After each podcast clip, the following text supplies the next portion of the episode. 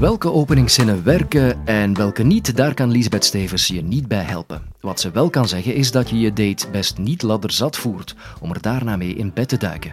Dat is namelijk verboden door de wet. En daar weet ze als expert seksueel strafrecht alles van. Hoe verleid je juridisch verantwoord een vrouw? Dit is de Universiteit van Vlaanderen. U moet waarschijnlijk toch wel even de wenkbrauwen gefronst hebben als u deze vraag las. Dus ja, de eerste vraag die ik moet beantwoorden is hoe zijn we in godsnaam tot dit thema gekomen? Wel, de laatste tijd, het zal u niet ontgaan zijn, wordt er wel wat gediscussieerd in Vlaanderen over wat mag en wat niet mag. En dus, naar aanleiding daarvan, dachten we, het is misschien wel eens een goed idee om het te hebben over hoe dat je juridisch verantwoord een vrouw kan verleiden. Mijn eerste probleem is dan al onmiddellijk dat ik een strafrechtsspecialist ben en dat ik u dus eigenlijk geen uitleg kan geven over wat werkt goed als je iemand wilt verleiden. Ik kan u dus niet vertellen wat is efficiënt of wat is effectief om iemand te verleiden.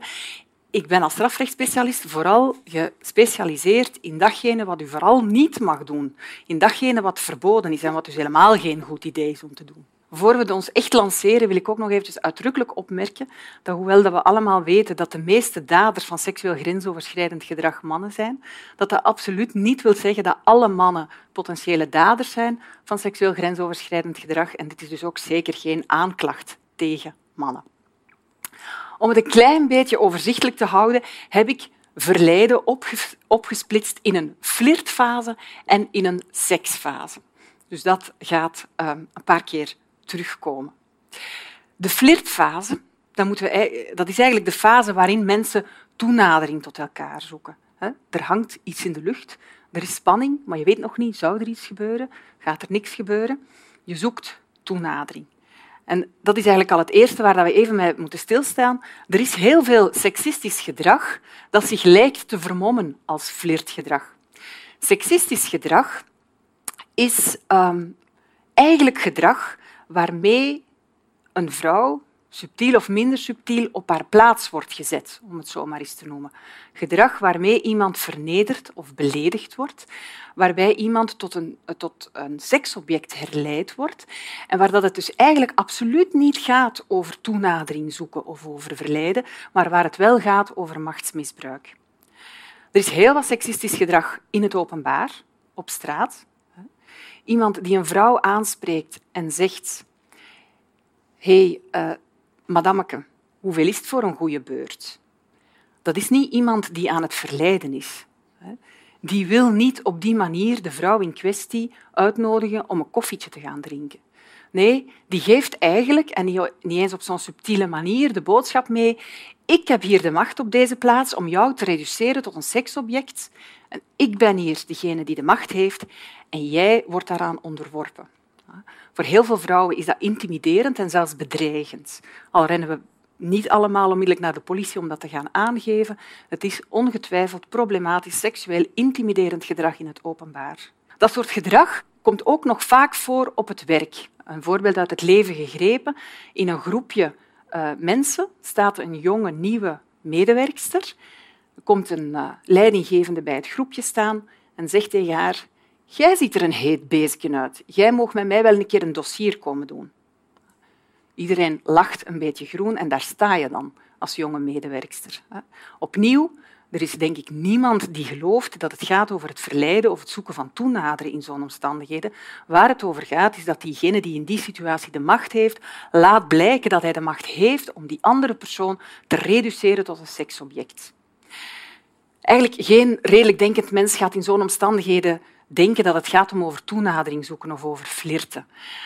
En toch gebeuren dat soort dingen. En zelfs diegene, als, als diegenen die dat soort gedrag stellen daarop aangesproken worden, dan gaan zij zelf eigenlijk ook niet zeggen ja, maar ik dacht eigenlijk dat dat de goede manier was om iemand te verleiden om met mij een pintje te gaan pakken. Nee, nee, ze gaan zeggen oh, het was maar een grapje, het was om te lachen. Waar ze op dat moment volledig aan voorbij gaan, is dat wij allemaal, of het nu in de openbare ruimte of op het werk, het recht hebben om respectvol en veilig gebruik te maken van die ruimte of te werken in een respectvolle en veilige ruimte. Maar goed, over dat soort gedrag, dat meestal wel degelijk strafbaar is, gaan we het verder niet hebben. We gaan naar het echte flirten. Mensen die toenadering zoeken omdat er misschien wel iets in de lucht hangt. Nu, in die flirtfase moet je eigenlijk vijf groepen van misdrijven vermijden. Maar ik heb helaas niet de tijd om al die misdrijven grondig met u te bespreken. Dus wat ik ga doen, is ik ga een aantal typische gedragingen bespreken en ik ga u proberen uit te leggen wanneer we overgaan van gedrag dat wel nog aanvaardbaar is naar strafbaar gedrag, naar misdrijven. Misschien eerst goed nieuws, althans toch voor een heel vaak geplaagde beroepsgroep, namelijk de fluitende bouwvakker. De fluitende bouwvakker moet zich eigenlijk veel minder zorgen maken dan algemeen wordt aangenomen. In die zin dat het ongetwijfeld zo is dat heel veel vrouwen het helemaal niet leuk vinden dat er naar hen gefloten wordt. Maar als het enkel dat is, dan denk ik dat vanuit het strafrecht in ieder geval er niet gaat gesteld worden dat dat een misdrijf is. Dus het fluiten naar iemand. Ik denk dat uh, je wel mag verwachten aan een reactie in een aantal gevallen, maar dat is geen strafbaar gedrag. Want wat je natuurlijk wilt doen als je aan het flirten bent, is toenadering zoeken tot die persoon. Je wil een beetje opvallen. Meestal doen we, door, doen we dat door met iemand in gesprek te gaan. Zo moeilijk is het eigenlijk niet, want als je in gesprek gaat met iemand, moet je vooral twee dingen vermijden. Eén, je moet vermijden dat je allerlei vulgaire dingen zegt of grove dingen zegt. En anderzijds moet je vermijden dat je te veel blijft proberen. Ja? Dus wat je niet moet doen, is op een fuif tegen iemand zeggen hé, hey, madameke, schoon tetten. Geen goed idee als je iemand wil verleiden. Ehm, je moet er ook op letten dat je je pogingen dat je dat wat redelijk houdt. Als je te veel aandringt bij iemand, als je te veel uh, probeert om in contact te komen, bijvoorbeeld door iemand voortdurend te bestoken met mailtjes, met, met uh, sms'jes, als je voortdurend um, bijvoorbeeld probeert om met die persoon in gesprek te gaan, als je um, aan, het, aan haar werk gaat staan, haar opwachten als ze klaar is met haar werk, als je dat allemaal doet, terwijl het eigenlijk niet duidelijk is of die aandacht wel welkom is, dan loop je een zeer groot gevaar dat je gedrag aan het stellen bent dat valt onder de bepaling van stalking. Stalking is het ernstig verstoren van de rust van een persoon. En wat is nu de grote denkfout dat heel veel daders maken? Dat ze uitgaan van wat dat zij storend zouden vinden. Maar dat is dus niet wat je moet doen. Je moet je afvragen, een normale persoon, die niet speciaal in mij geïnteresseerd is, die niet speciaal met mij wil flirten, zou die dat soort gedrag dat ik hier allemaal stel, zou die dat beschouwen als storend, als ernstig storend gedrag? En als het antwoord daar ja op is, is het heel erg tijd om te stoppen en om heel voorzichtig te zijn, want waarschijnlijk loop je dan het risico dat je iemand aan het stalken bent. Als je iemand uh, wil leren kennen, dan zeker in onze moderne tijden, zal je soms ook gegevens willen uitwisselen. Je zal elkaar misschien op Facebook toevoegen en zo.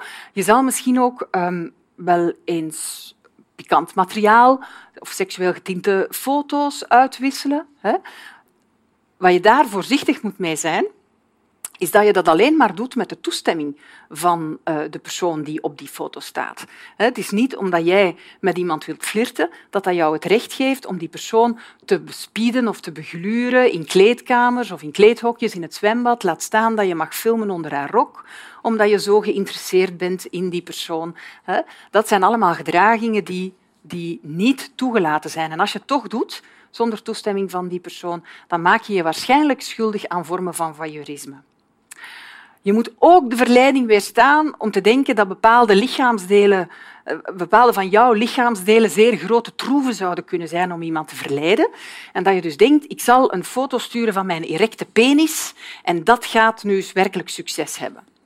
Daar moet je toch erg voorzichtig mee zijn, want dat soort uh, materiaal, dat soort afbeeldingen, ongevraagd naar iemand sturen, zeker als het gebeurt in een werkcontext, dan is er bijna zeker sprake van seksuele intimidatie op het werk en ook dat is een misdrijf bij het versturen van seksueel getint materiaal, als dat heel ernstige vormen van seksuele afbeeldingen zijn, dan kan er zelfs sprake zijn van vormen van exhibitionisme en uh, openbare zedeschennis.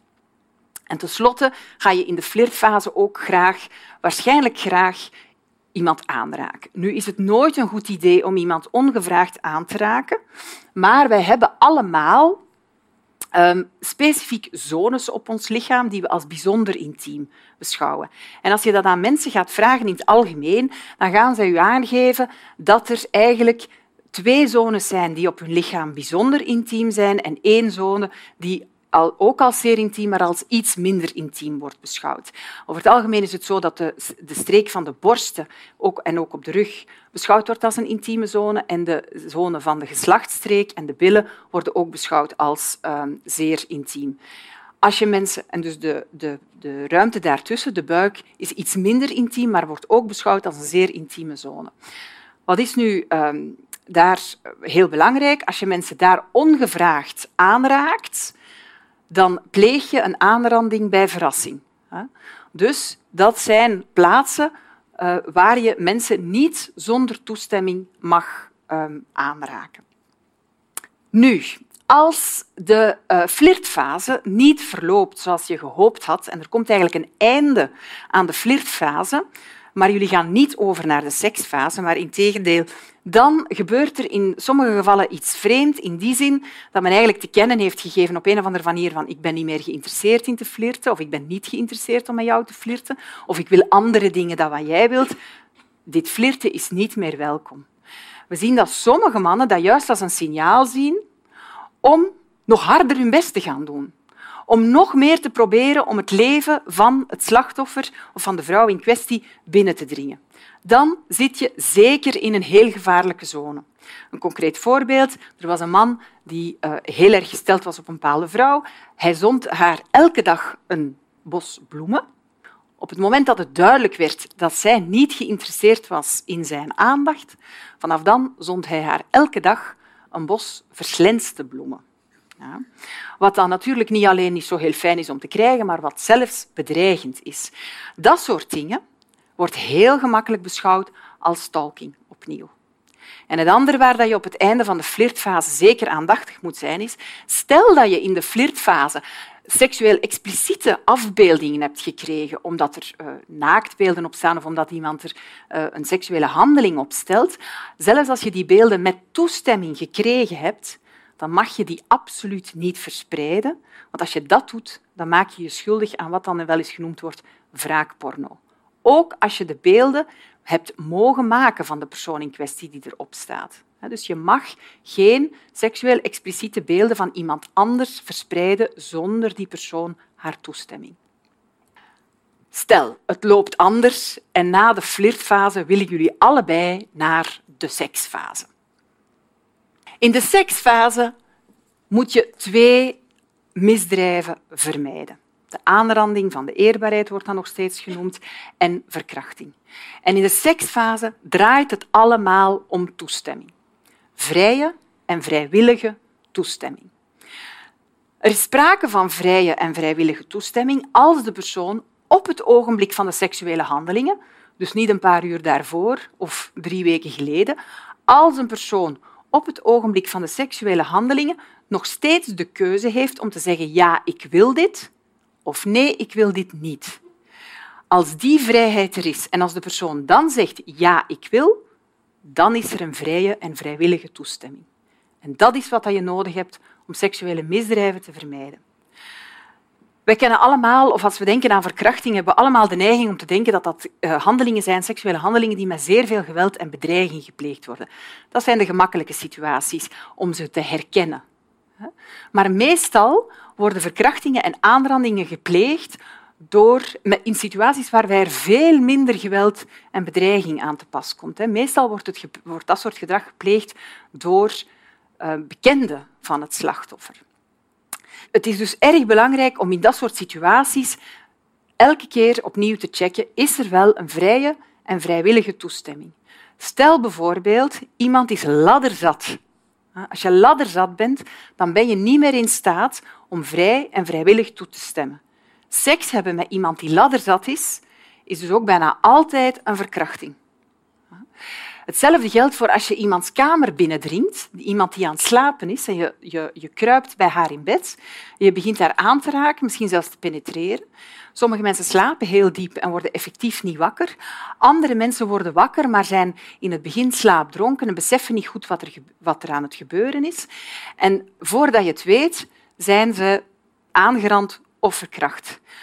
Ook iemand die in die situatie zich bevindt, daar mag je geen seks mee hebben. Dat is geen vrije en vrijwillige toestemming. Nu, hoe komt het dat we daar zo mee worstelen? Wel, in onze cultuur zijn er een aantal mythes over toestemming. En die mythes uh, is een vrouw die nee zegt, bedoelt eigenlijk ja, zwijgen is toestemmen en nee heb je, ja kun je krijgen. Dat zijn drie mythes die ons op het verkeerde spoor zetten als het gaat over toestemming in een seksuele context. De eerste mythe, vrouwen bedoelen ja als ze nee zeggen, is een nefaste mythe voor seksuele handelingen. Als je daarvan vertrekt, dan ben je bijna een vogel voor de kat en dan ga je een verkrachter worden. Want als een vrouw nee zegt en ze bedoelt nee, maar jij denkt dat het ja is en je hebt toch seks met haar, dan heb je haar verkracht. Dus daar moeten we vanaf. De, die mythe moet omgevormd worden tot het principe ja is ja en nee is nee. Alleen, met dat principe zijn we er ook nog niet. Want, zoals jullie ongetwijfeld weten, in seksuele handelingen gebeurt er heel veel zonder taal. Seks is eigenlijk een verhaal waarbij je lichaam de woorden maakt. Het is niet voor niks dat we het hebben over lichaamstaal. En in seksuele conversaties wordt er heel veel gesproken met ons lichaam zonder te spreken met woorden. En een toestemming hoeft absoluut niet altijd verbaal te zijn, laat staan dat je er in drievoud kopietjes van zou moeten maken. Wij zijn heel goed in staat om via lichaamstaal met elkaar te communiceren. Maar dan moet je er wel naar luisteren. En een mythe die zegt zwijgen is toestemmen, die maakt ons eigenlijk blind voor die lichaamstaal. Als je in een situatie zit waarbij dat je partner, de persoon met wie je seks wil hebben, niet reageert, hè, niet, niet met woorden, maar ook niet met gedrag, niet met lichaamstaal, dan moet je stoppen. Want dan zou het kunnen zijn dat die persoon niet in staat is om haar grenzen aan te geven. Dat is een fenomeen dat we vooral zien bij jonge mensen en seksueel onervaren mensen. Het is gewoon ook iets dat je moet leren, je grenzen aangeven. En dus iemand die denkt zwijgen is toestemmen, die riskeert, die neemt het risico om over een grens heen te gaan, om eigenlijk seks te hebben met iemand die dat niet wil en dus iemand te verkrachten. Ten slotte de derde mythe, die maakt ons, nee heb je, ja kan je krijgen, die kan ook heel gemakkelijker toe leiden dat je um, eigenlijk blind wordt voor het feit dat je te hard aan het proberen bent. Want dat is eigenlijk wat die mythe zegt. Nee heb je, ja kan je krijgen, doe maar eens even je best. Het probleem is dat dat ons onvoorzichtig kan maken, dat dat ertoe kan leiden dat je niet meer oplet wat de andere persoon zegt, luidop of met lichaamstaal. En opnieuw loop je dan het risico dat je eigenlijk over de grenzen van de andere persoon gaat, dat je seks hebt met iemand die daar niet in toestemt. En dan zitten we weer bij de verkrachting of de aanranding. Als we die drie mythes zouden kunnen vervangen door die drie nieuwe principes, dan denk ik dat we een hele grote stap vooruit zouden kunnen zetten in uh, het verantwoord verleiden van een vrouw. En dan heb ik nu nog goed nieuws voor de vrouwen in de zaal, want het juridisch verantwoord verleiden van een man hanteert gewoon exact dezelfde principes als het juridisch verleiden van een vrouw. En hetzelfde geldt natuurlijk zowel voor hetero-relaties als voor homoseksuele relaties. Het seksueel strafrecht geldt op dezelfde manier voor iedereen, ongeacht het geslacht van de dader, ongeacht het geslacht van het slachtoffer.